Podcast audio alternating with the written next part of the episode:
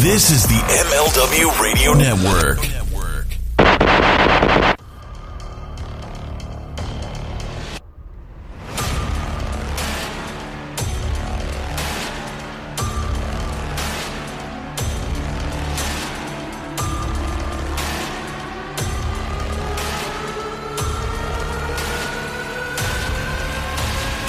Hey everybody, welcome to Overbooked with Mike Freeland. This is a program brought to you by Front Row Material. All right, guys, welcome to another episode of Overbooked. We are part of Front Row Material. Uh, for all of you who are joining us for the first time, we are now venturing into Chapter five. If uh, you're just joining us for the first time and you want to get caught up with what we have talked about before, definitely go in the archives. You can check out Chapters one, two, three, and four. That'll get you caught up to where we are today. So let's kind of jump right into it here. In Chapter four, where we left off, there was going to be a championship tournament to crown a new N W A champion. It was going to be with Dennis Coraluzzo. He was going to be joining forces with, obviously, Todd Gordon and Paul Heyman. They were looking to do some business here. But we've kind of alluded to that some things were going to be a little bit different going into this chapter. Things weren't exactly on the up and up with, uh, with all the gentlemen involved here. So Chapter five really kind of shed some light into what happened, how did we get there, and really what was the fallout and how E C W really started to become the product and the brand that we eventually became to know. So on August twenty-seventh of ninety-four, uh, the N W A and Eastern Championship Wrestling held a championship tournament where they were going to declare a new N W A champion and that they were going to kind of merge with Eastern Championship Wrestling. So as many of you guys know, Shane Douglas did end up winning that tournament. He was in the finals against Two Cold Scorpio. And then what kind of happens after that kind of goes down in wrestling lore as one of the, I, I guess it's not too far-fetched to say, one of the most defining moments in modern wrestling was when Shane Douglas had the infamous promo about the N W A and the lineage of the N W A and all the former N W A champions, and then he threw down the belt. So, you know what? Instead of me going into it and kind of breaking it down, I thought it might be a little bit better for all of us together to relive that clip. So let's go ahead and let's roll that. This is Shane Douglas right after he wins the N W A tournament, and uh, let's find out what Shane has to say. And then we're going to unpack everything that happened moments later. Before God and my Father in heaven tonight, as I said I would be world's heavyweight champion. In the tradition of Lou Thesz,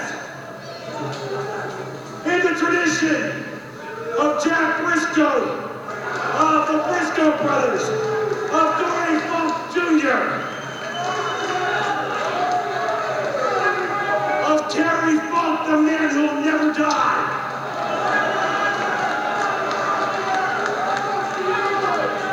As the real nature boy, Buddy Rogers, upstairs tonight.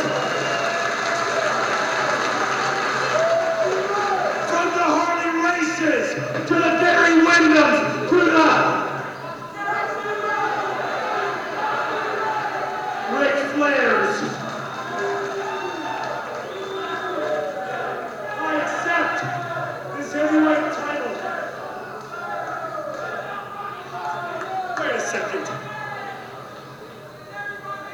Second, of Gary Von Erich,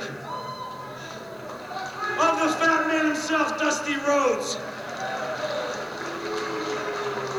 This is it tonight, Dad. God, that's beautiful. And Rick Steamboat. And they can all kiss my ass. What in the hell is he doing? Because I am not the man who accepts the torch to be handed down to me from an organization that died, R I P, seven years ago. The the franchise. Shane Douglas is the man who ignites the new flame of the sport of professional wrestling.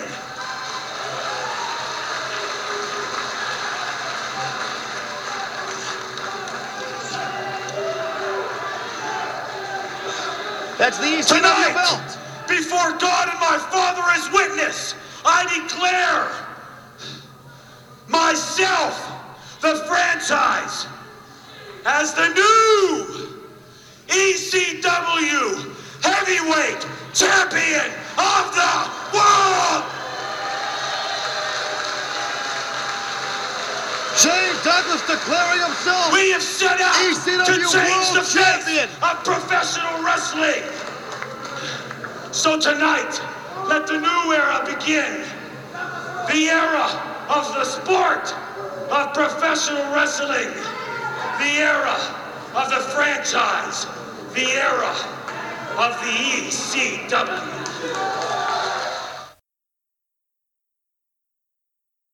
All right, so now you've heard it from Shane himself, exactly what was said, how it went down.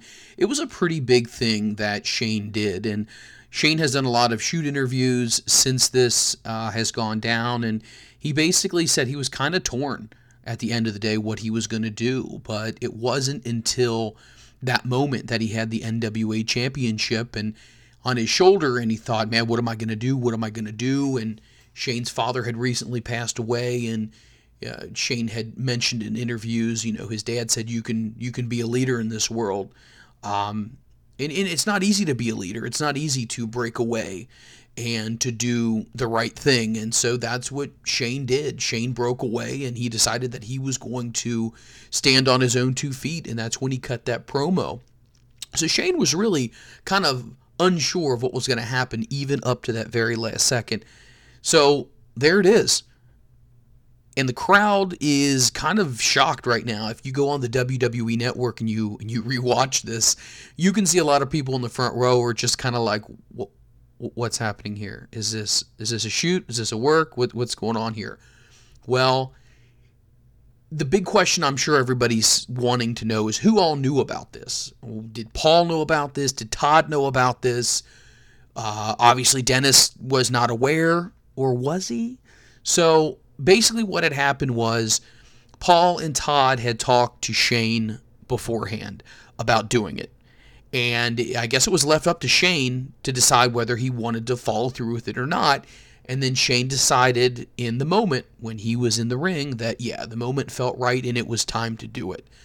And Dennis Coraluzzo, from many, many accounts of this, was sitting front row ringside next to Todd Gordon, just in utter shock. He didn't know what was going on, what was happening, and Todd Gordon tells a really funny story about how Dennis was was biting his fingernails going, what's going on, man? He, he's shitting on the belt. What, what's going on? And Todd's basically trying to calm him down, going, don't worry. Don't worry, man. It's a work. Don't worry. Just, just play it cool. We'll get backstage after this is over. So Todd Gordon is basically trying to lead Dennis down a road that everything's going to be fine, when in reality, Todd and Paul and Shane also know that it is, it's not going to be the same. This was a tipping point when it came to the relationship with Dennis Coraluzzo. Because when you think about it, the relationship Dennis Coraluzzo has had with before it was Tri-State Wrestling with Joel Goodhart, and then that wasn't a great relationship, as you can go back and hear it in the archives. But then obviously he didn't really get off on the right foot with Todd Gordon either. And then obviously when Paul Heyman comes in, that doesn't really get off to a very good start. And there was a lot of animosity between Dennis and Paul and Dennis and Todd, because, you know, Dennis didn't like the idea that shows were running across from each other and that guys are going to be booked on both shows. And, you know, for whatever reason, Dennis just had his vision of how business should be done. And at the end of the day, Paul and Todd had their vision of how business should be run. So once again, relationship was strained from the word go, and it obviously didn't get any better after this promo was cut. So later on in the night, they convinced Dennis Coraluzzo to go backstage and cut promos on Shane Douglas, telling him, no, you are going to be the N W A heavyweight champion, and you are going to defend this belt, and you are going to take this belt. So they continue to to hamstring Dennis along because they're they're trying to set up, which I think would be called Swerve Part two, which would happen the following week on E C W television, which was kind of the, the bigger one, if you will. So that's kind of how everything went, and everyone left that night, and it was kind of up in the air to what was really going to happen. Well, maybe Dennis wasn't as naive as we thought he was, and maybe Dennis knew a little bit more than he let on. So a lot of people had been basically telling him that, hey, dude, something's going to happen here. Like, something's going to happen here. I got a feeling. These guys, uh, rumor has it something's going to happen at the N W A tournament, that Paul and Todd are going to be behind. You know, rumor has it that Shane may be involved as well. Well, Dennis started to get some cold feet when he started hearing about all these rumors about, oh, God, what are we going to do? Are we going to get swerved here? But Dennis decided it was it was kind of too late to pull out. He had to keep the show booked.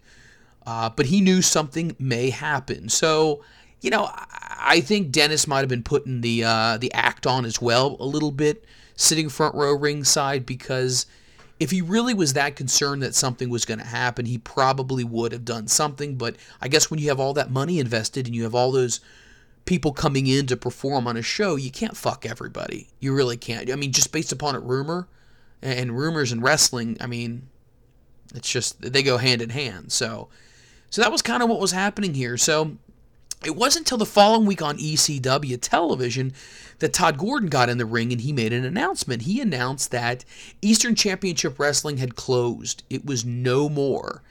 Todd said that uh, a new organization was going to be created, and that was going to be Extreme Championship Wrestling. So before we kind of go into the whole Extreme Championship Wrestling thing, this officially cut ties with Dennis in the N W A. So a week before, all it's it's it's all a work, Dennis. Don't worry about it. You cut your promos. We'll continue to do business. The very next week on T V, it's the big fuck you.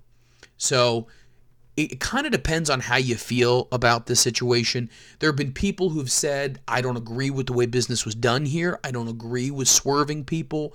I don't agree with fucking people over when it comes to that. And I agree in, in general, you, you probably shouldn't screw people or swerve people or anything to that nature. However, there's a lot more you have to take into consideration than that, because it wasn't just the fact that they didn't have a good relationship. It wasn't just the fact that Dennis had his vision of how to run the wrestling business and Paul and Todd had had their vision of how to run a wrestling business. It was the fact that Dennis was doing things that I think if you were in the shoes of Todd Gordon and Paul Heyman, I think you might have done the same thing. And after I read this chapter and after I really sifted through it and I saw some you know, shoot interviews, I actually can justify why why they did what they did. So, but here's a little did you know fact. Did you know that when obviously Paul Heyman and Todd Gordon decided to end Eastern Championship Wrestling and call it Extreme Championship Wrestling, that in a meeting, Paul Heyman actually wanted E C W to, to stand for Extreme Combat Worldwide? Were you aware of that? Evidently, in the meeting, Paul Heyman decided that he wanted to try to get away from the word wrestling, because in the eighties and even into the early nineties, it was very cartoonish. It didn't really have that excitement of anything could happen feel to it. It just got real campy. And he decided, you know what, let's do something that isn't being done right now. Let's do something that is going to shock the wrestling business. It's going to give fans something to get excited about, something that's different. And as we all know, you know, you roll the dice when you do something different. A lot of people say, well, different is is good. Different is fresh. Different is exciting. But you also got to keep in mind on the flip side of that, a lot of people like what they know. You know, just like when you go to a restaurant and, you know, you know what they offer on the menu and you're like, yep, I'm getting that. I've gotten that for forever. They make it the way I want it. And the next day you walk in, they change the menu and you're like, what is this? This isn't what I want. This isn't what I like. This is not, they're not using the same ingredients they used last time. So I, I can definitely see on both sides here. I can see why Paul wanted to try to break away from the wrestling uh, version that was being produced out there. But at the end of the day, he decided, you know what, it, this is what we are. We are professional wrestling. We have to, we have to stick with that. So... So yeah, Extreme Combat Worldwide. Not sure how many of you guys knew that, but I thought that was interesting when I came across that here in Chapter five. So we use a lot of wrestling terms, obviously, in this book, and Mikey and Jerry and I use a lot of wrestling terms when it comes to Front Row Material, our, uh, our mothership show. But when we use the word swerve, I just kind of want to go over that for a second because I think that's important. So what a swerve is, is... when you, one party, so if there's two parties, one party doesn't know that the other party is going to screw them.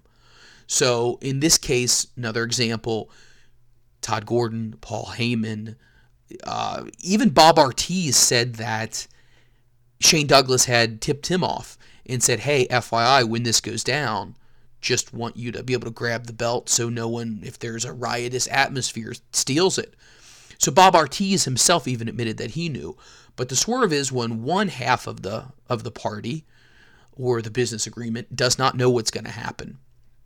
And that's where the word swerve is, because obviously you're you're dodging them, you're swerving them. So, but just want to kind of go over that as well. So why would they swerve Dennis Coraluzzo? Hmm, let's think about this. So yeah, business issues, maybe different philosophy styles, but there was more to it than that. So basically what had been happening is Todd Gordon and Paul Heyman were promoting shows. They were putting on Eastern Championship Wrestling. Dennis Coraluzzo was doing his thing. Talent was having to make a decision back and forth who they were going to work for. Obviously, some people started to, to like E C W and wanted to work with them. You know, it, it kind of became, I don't want to call it a bidding war, but it, it became kind of like the line was drawn in the sand. You know, who are you going to work for? And I think some pressure was put on some of the guys from Dennis as well. And the guys just, the guys are out there to work. They're out there to get a paycheck and, you know, do what they love, but support their families as well. So I think some of Dennis's business acumen might have rubbed some of the wrestlers the wrong way. I'm just hypothesizing. I'm not saying that's fact. I'm not saying that, you know, take it as, as gold, but I'm just saying that that's my opinion from what I was reading. That's what I took away from it. So one of the things that I really think started to hinder the relationship as well was the fact that Dennis kept getting really upset about the way E C W was going. Like I said before, the talent going back and forth, maybe some of the talent siding with Paul Heyman and uh, Todd Gordon. So what Dennis would do is Dennis would call the local fire department and inform them that he was making a, uh, a phone call on the betterment of the fans in the E C W arena, saying it was too crowded, it was over capacity, it was a fire hazard, it was dangerous. So this happened multiple times where the fire department had to come out to E C W Arena, and it, it kind of halts things because, you know, what the hell's going on? Is this part of the show? Is this not?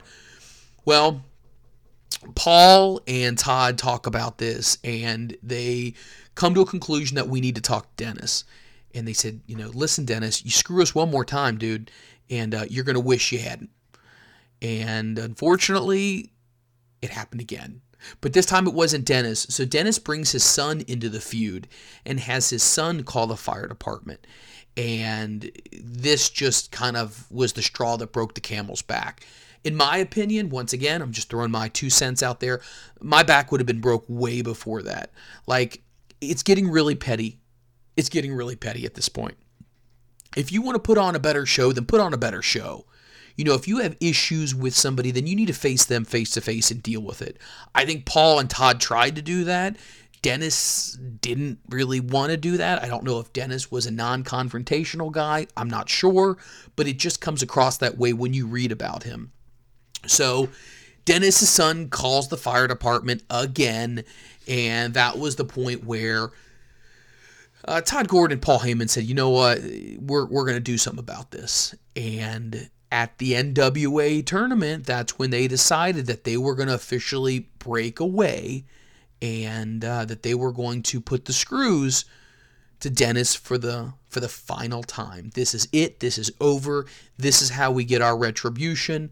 You know, whether some people agree with it or not, that's their opinion, but this is how we feel like we need to handle it. And, and they did it.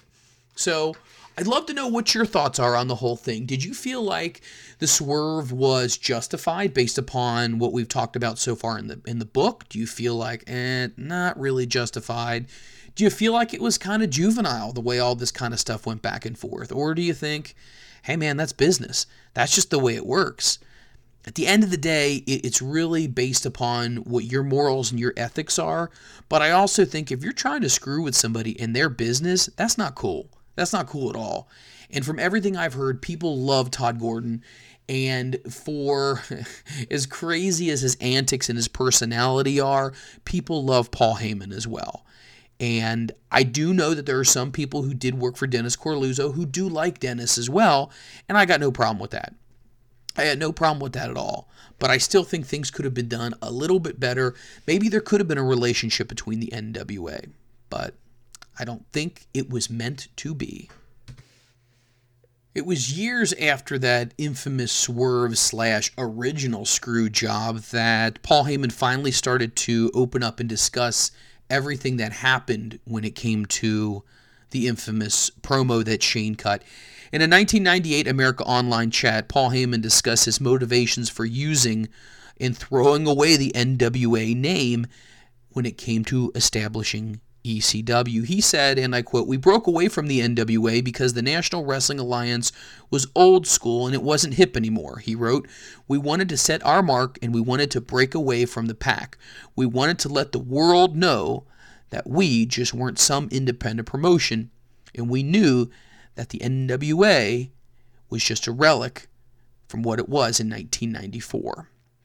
So when you look at all of this in its totality, Paul Heyman, it was a double-edged sword, or it was two birds with one stone. They not only got to sever their relationship with the N W A, but they also got to reinvent themselves. They got to put themselves even a little bit more on the map. So I think things were were good from the standpoint of drawing more eyeballs to the E C W product.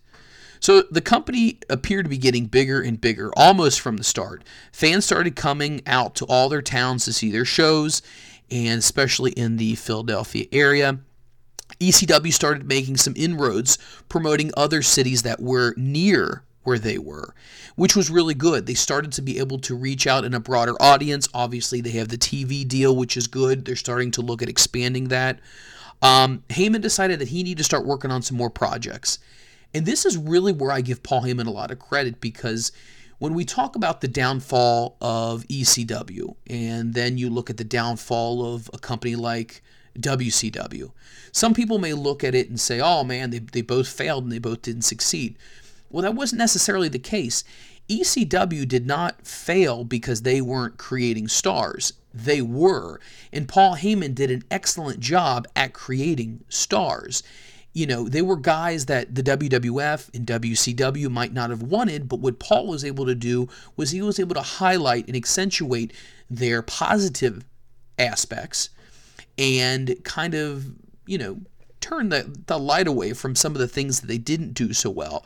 So Paul decided he needed another big project.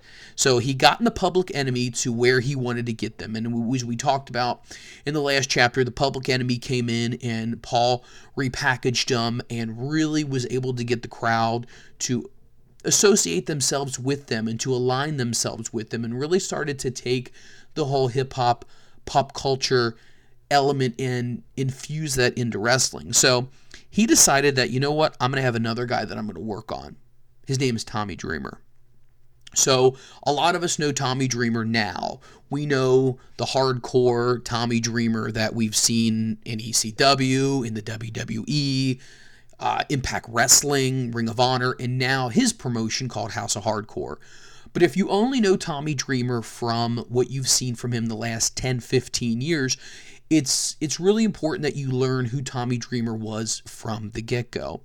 So Tommy was a babyface who is a good guy in the wrestling world, and he had been in the independent scene for a few years. And when he first came into E C W, uh, the fans really just crapped all over him. They they didn't like him. He didn't fit the persona of what E C W was. They didn't think that he was a tough guy, a brooding guy, that he couldn't handle himself in the Fight Club atmosphere that was E C W. But Paul saw some things in Tommy that he really, really liked. And the one thing that Paul really respected about Tommy was the fact that Tommy had an incredible work ethic and that Tommy would not stop no matter what. Tommy had a motor that just kept going. And Paul loved the fact it was a, a never-say-die attitude. And that was the first thing that Paul realized that he could work with when it came to Tommy. So first thing he ended up doing was he ended up putting him in a program with the Sandman. So obviously Sandman is over right now, and people are loving the Sandman, and not so much with Tommy. Well, even in a losing effort, Tommy Dreamer started to make that turn. He lost a match with the Sandman in which the loser of the match gets ten whacks with the Singapore cane. So for all of you who are not old enough to understand what is a Singapore cane, how did it get implemented into E C W? Now we, we see Singapore canes or kendo sticks or whatever you would like to refer to them as underneath the ring in all different promotions.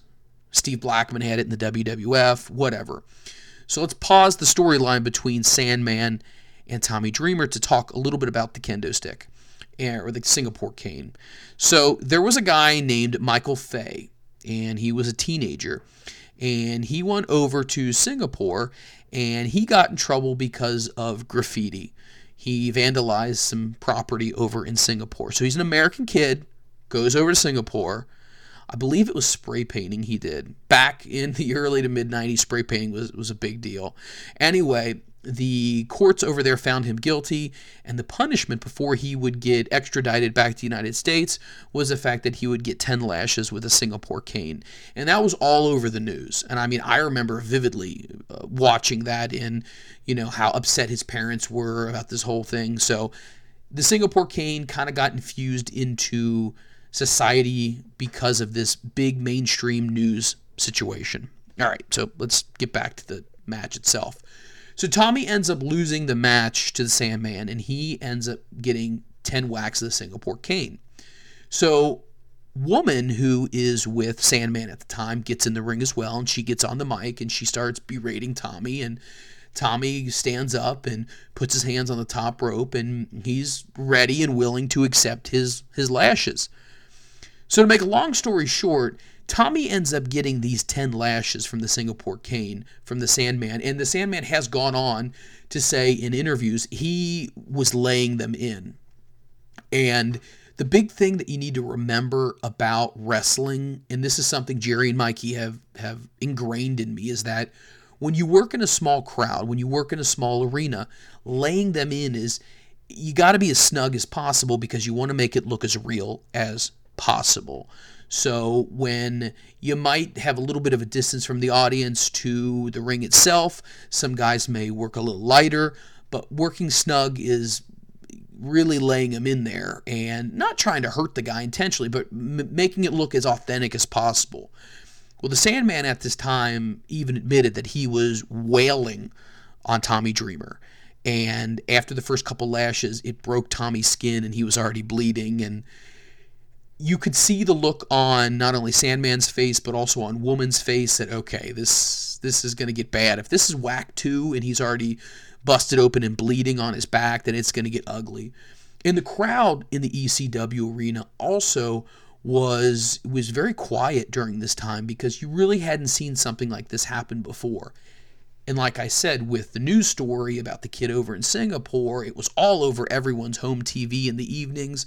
So when this was happening live in front of them, and the audience in the E C W arena could see Tommy physically bleeding, they started to realize this isn't just a work. This isn't just part of, quote unquote, you know, the show, and they're not just performing.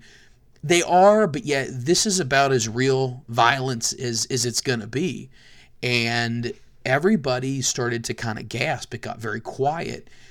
Woman even tried to talk to Tommy and, and say, all right, you ready to give it up, Tommy? And she was saying it in her character, but she was also trying to get the message to Tommy just to say, all right, I've had enough. Well, Tommy never said, I'll have enough. He actually said, sir, may I have another? And at the end of that night, his refusal to not take his punishment endeared him to the hardcore E C W fans, and they decided, you know what? We might not accept him right this second, but he's definitely on his way. This is not the same suspender-wearing babyface guy that we've seen before. This guy maybe have a little bit more moxie to him than we had originally given him respect for. So Paul, very happy with the fact that he's getting Tommy over now. Tommy's very happy about this. Obviously, his back was laid open, something terrible. And I'm going to try to post some pictures on social media as well, on Twitter, so you guys can see what some of these images look like. But they are... They are pretty damn horrific. So, this continued. So, on October the first of nineteen ninety-four, they decided that they were going to blur the lines again, working with Sandman and Tommy, that is. And they decided that because Tommy did not quit or give up receiving his lashes, that there would be a match that would be made between the two, and it would be an I Quit match. So, the only way to win this match was for one of the two competitors to openly say, I quit. So the match opens up. Dreamer opens up by attacking the Sandman with all different kinds of weapons that the audience is handing him. Even, uh, I believe, a car door was even used. So, and then Sandman started getting the upper hand. They start going back and forth. Well, the Sandman, as he typically does, he has his beer and he has his cigarette. Well, when he felt like he had Tommy down and beaten, he stands over Tommy, lights a cigarette. Tommy then retaliates. The cigarette goes into Sandman's eye, and then at that point, Woman starts screaming. Uh, the referee jumps down. Todd Gordon comes out from, from behind the scenes. He's telling the cameraman to please stop, get out of the way, we need to get help. And everybody in the E C W arena really believed that, oh shit, you know, this... This wasn't supposed to happen, and they played this storyline up for quite, quite a while. And the whole concept that Paul was trying to do was, Paul was trying to make E C W a place where anything could happen at any moment in time. Any amount of violence is and will happen, can and will, I should say, happen, and that it's unpredictable. Because when fans would go, think about it at the time, when fans would go to a W W F or a W C W show, you had all these cartoon characters. And we, we I talked about them a, f- a few minutes before. All these cartoon characters, you know, garbage men and clowns and cowboys and Native Americans and whatever else. But here it was like regular guys who worked nine to five during the week, but then they would come to the E C W arena to fight. And I remember telling Jerry and Mikey one time, I said, this was this was Fight Club, or at least the perception of Fight Club, before Fight Club was Fight Club. And it was just, it was so exciting and so real. So fans were really, really pulled into this storyline. And Sandman had stayed off of E C W T V. I want to say it was at least a month, if not longer than that. So the next time Sandman comes back to the E C W arena, Uh, Sandman comes out to retire, um, and uh, he came out to an apologetic Tommy Dreamer, and then he caned Tommy into oblivion. So once again, you have taken Tommy Dreamer, you get him over, you get the Sandman's character to have sympathy for him. That not only builds up heat towards the two of them when there's going to be this third and final confrontation. Then Sandman's going to be retiring. Whoops, not so much. Sandman isn't really blind. He beats Tommy down. So that was the thing. That was the thing that Paul was trying to do. Paul was trying to blur those lines again, and I think he did a great job doing that. And if you have the W W E Network, I definitely recommend going on there. You can search for all different kinds of E C W pay-per-views and their television, so you can definitely check that out as well.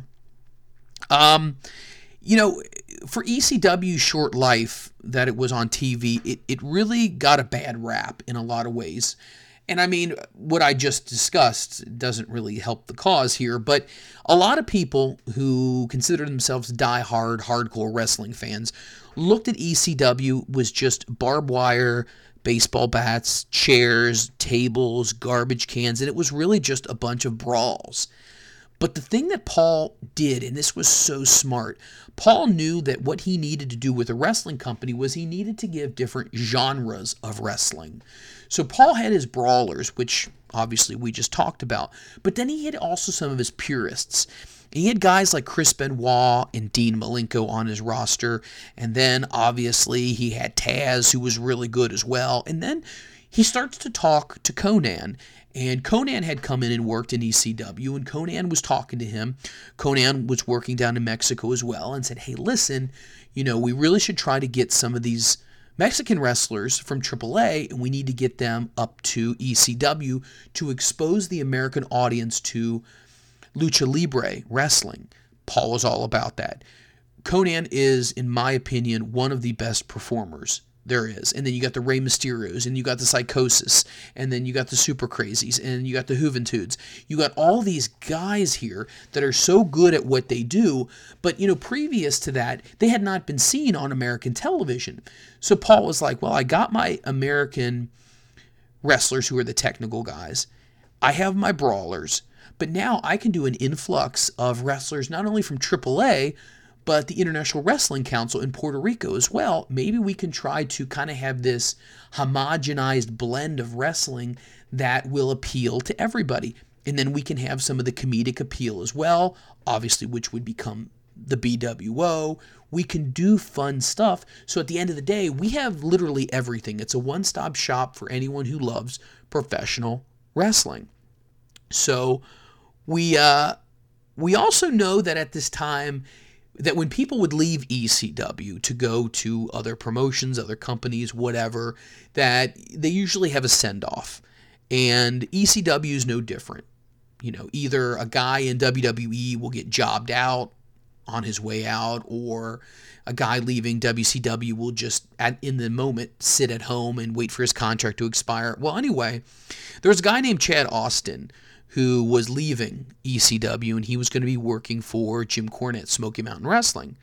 And in his last match in the E C W arena, he came out and obviously cut a promo, and he was basically saying that E C W is, is small potatoes, and I'm leaving because this isn't going to become anything more. Obviously, it's his way of, of, of leaving. But uh, Shane Douglas and the entire E C W roster comes out, beats him down, puts a microphone in his face, and forces him to say E C W is number one.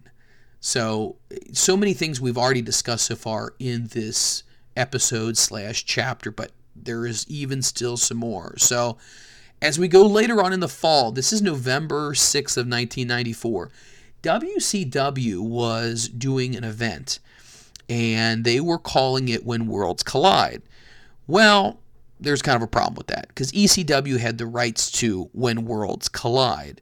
So Paul Heyman, Todd Gordon get on the phone. They threaten to sue W C W. W C W comes back and says, how can we handle this without it going to litigation? They say, well, can you give me some of your W C W guys to appear on our E C W show? They agree to it. They originally were asking for Steve Austin, Kevin Sullivan, and Sherry Martel. Um, originally, W C W had agreed to all of that, but then they called them back and said Steve Austin was unable to be a part of that, and they ended up asking for Brian Pillman. And that's kind of when things started to, I don't want to say, once again, continue that working relationship, but we had talked about in earlier chapters a working relationship eventually happened between E C W and W C W, and then obviously even further down the road, a working relationship between E C W and the W W F. So that's kind of the way that was working. They thought that bringing in Brian Pillman was, was a good thing, and if you go on the network, you can see Brian Pillman, and you can see how loose cannon and erratic he is, but he was the perfect fit for E C W, the perfect fit for it. So that, once again, being able to have stars appear on the E C W programming that had previously been seen uh, in W C W definitely helped give them even some more exposure. So, and I'm kind of skipping through some things here. If you are reading the book, you probably have noticed I'm not going line for line, page by page. I'm kind of giving you the synopsises, and I'm also going to give you my opinions on this as well. So Paul, once again, decided to go back into his uh, laboratory and start working on another project. So Paul had a guy who was part of his ring crew, and a young kid, athletic kid.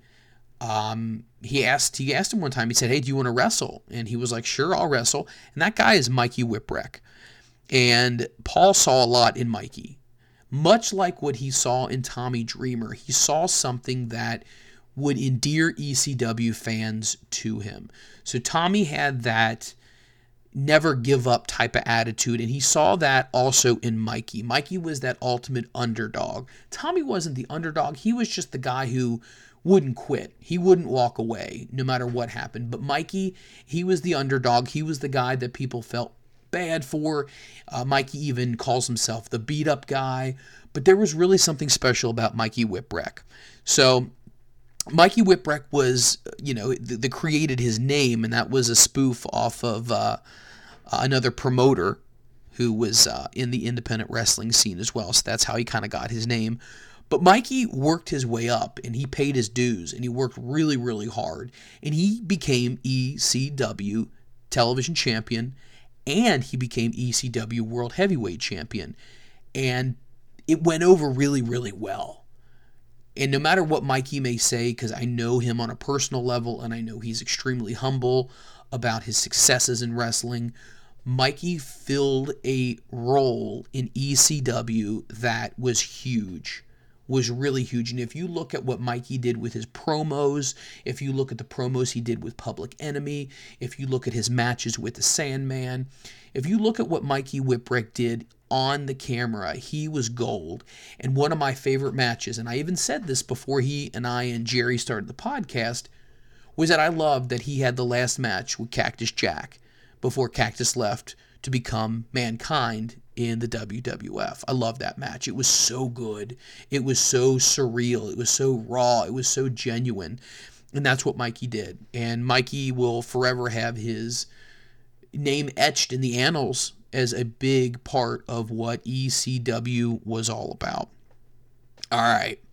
So also in nineteen ninety-four, um, we kind of talked about Sabu a little bit, and then we kind of drifted away from him because we started talking about other people. But let's kind of get back to Sabu. So Sabu was really getting over with the audiences, and Sabu also started to get some looks from some other wrestling companies, specifically the World Wrestling Federation. Well, Sabu had agreed to stay in E C W. He was very tempted with a very nice lucrative contract from Vince McMahon. I do believe in some shoot interviews, uh, Sabu was offered something in the ballpark of like two hundred fifty thousand dollars a year, and Sabu told Vince, "No, I can't take it." Vince says, "Why?" He says, "Because I'm committed to E C W." And Vince says, "You're committed to a company that might be here, that might not be here tomorrow." And uh, Sabu said, "Yeah." But Sabu also went on to say a big reason why that he liked to stay in E C W was that his character would have been changed in the W W F. And we did also learn in some shoot interviews that the goal of bringing Sabu into the W W F would have been to have him be the Sultan character, which obviously we did find out end up being Rikishi. And he didn't want to do that because Sabu's uncle was the original Sheik, and he would have had to have the Iron Sheik as his manager and refer to him as his uncle, and that just wasn't going to fly with him. He wasn't going to disrespect his own family. Plus, you know, Sabu said he liked to do what he did, and he would have to change himself, and they were going to repackage him to a large degree, and that wasn't that wasn't going to fly with him. So anyway, back to Sabu. So he was scheduled to face Chris Benoit in the main event of the November to Remember in nineteen ninety-four. Well, some things kind of happened along the way. So Sabu had a conflict with some dates that he had made with another promoter. So Sabu at this time also was working over in Japan in between working dates for E C W.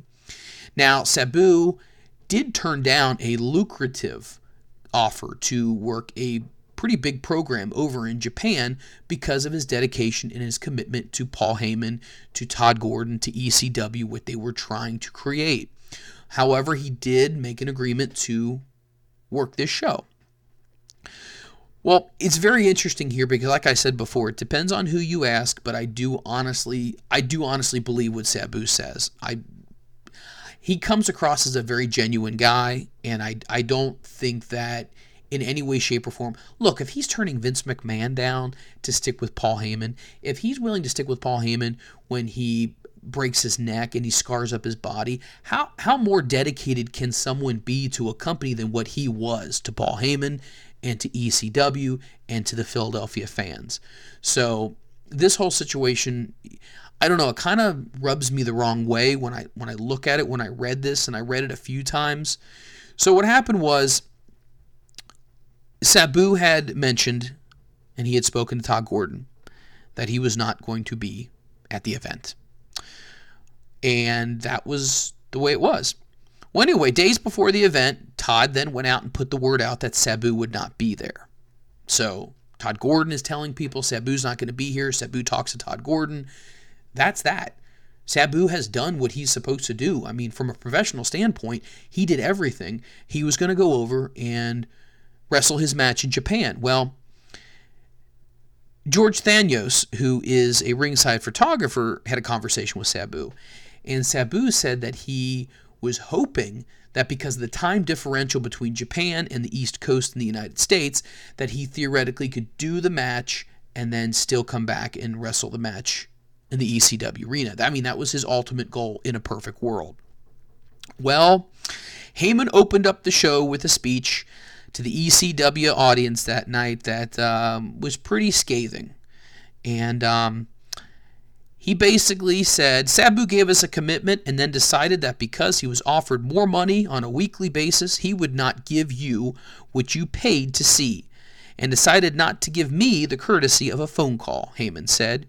You people, the audience of E C W, and all the stars that have been fucked over, who were deemed not important enough to see perform in a match that you've been waiting for since Christmas.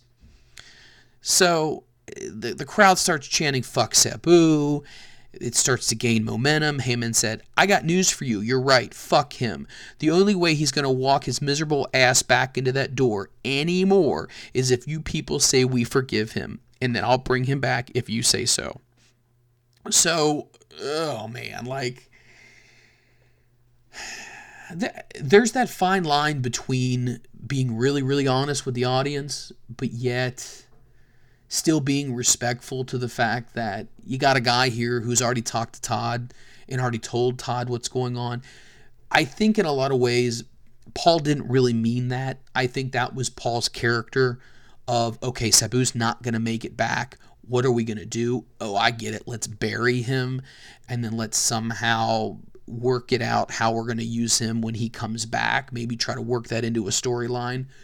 But I think you got to be careful with that too, because like I said, what happens if Sabu decided he didn't want to come back after he got, you know, cursed out? I mean, could you blame him if he decided he didn't want to come back? Maybe this was all worked out ahead of time between Sabu and Paul Heyman. I, I don't know. The book itself doesn't really go into those great of a details. But, um, you know, Paul Heyman was very honest with the fans, according to the wrestlers in the E C W locker room. He may lie to your face as a performer, but he would never lie to the audience themselves. And Paul did tell people that uh, if you would like a refund for the show because Sabu's not here, um, please wait till intermission because I have something for you that may change your mind. At the end of the day, Paul ended up getting uh, one of the Steiner brothers to come out. Rick Steiner came on out, and very few people went to go get their return. So Paul definitely did a good job when it came to at least being able to try to make up for that, but I don't know. I got a lot of mixed feelings with that. Let me know what you think about that. Do you think that the whole thing was a work as well between Sabu and Paul? Or do you think, no, Sabu talked to Todd. It was already understood. In a perfect world, if he could get back in time, he would show up. But right now, I'm not going to be here. He's notified him days ahead of time. And then Paul comes out and cuts that skate promo. Who knows? Who knows? Love to hear your opinions on that, because I always like to get different people's perspectives on what you think happened. And also, please hit up YouTube, and there's so many shoot interviews out there. Devin Hannibal does an amazing job. R F Video does an amazing job at doing these shoot interviews. So go ahead, check them out. You're going to get a lot of different people's opinions on these things. Take it all in, and then at the end of the day, make a decision for your own. What really happened?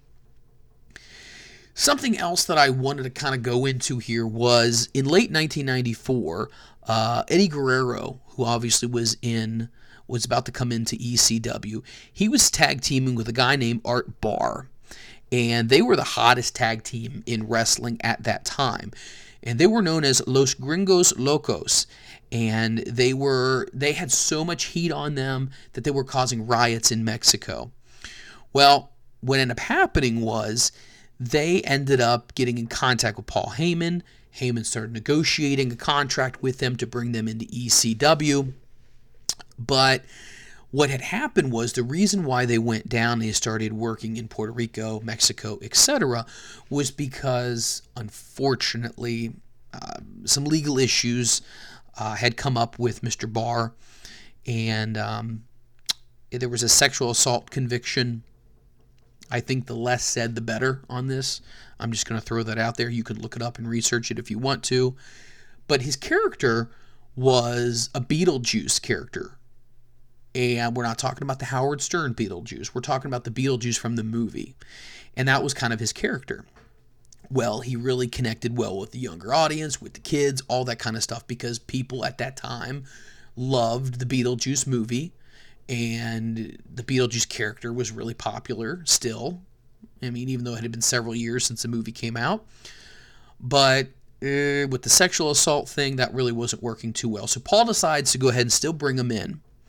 So Paul brings them in, obviously re- repackages them, and it was it was crazy. And this is Conan. He says, "I told Paulie, however you use them, I promise you'll get you'll get they'll get over like crazy." Um, so Conan was also Mexico's biggest star, and he was a booker for triple A, and he was really becoming one of the tops, the country's top performers. So it, it got an endorsement from Conan, which was a big thing, because a lot of people, like I said, respect Conan, not only for what he does in the ring, but for his mind and what he does as a booker. So Barr and Guerrero start working. Uh, they start working together. They're really, really hot. Still working in Mexico, still trying to negotiate something with Paul Heyman to come into E C W.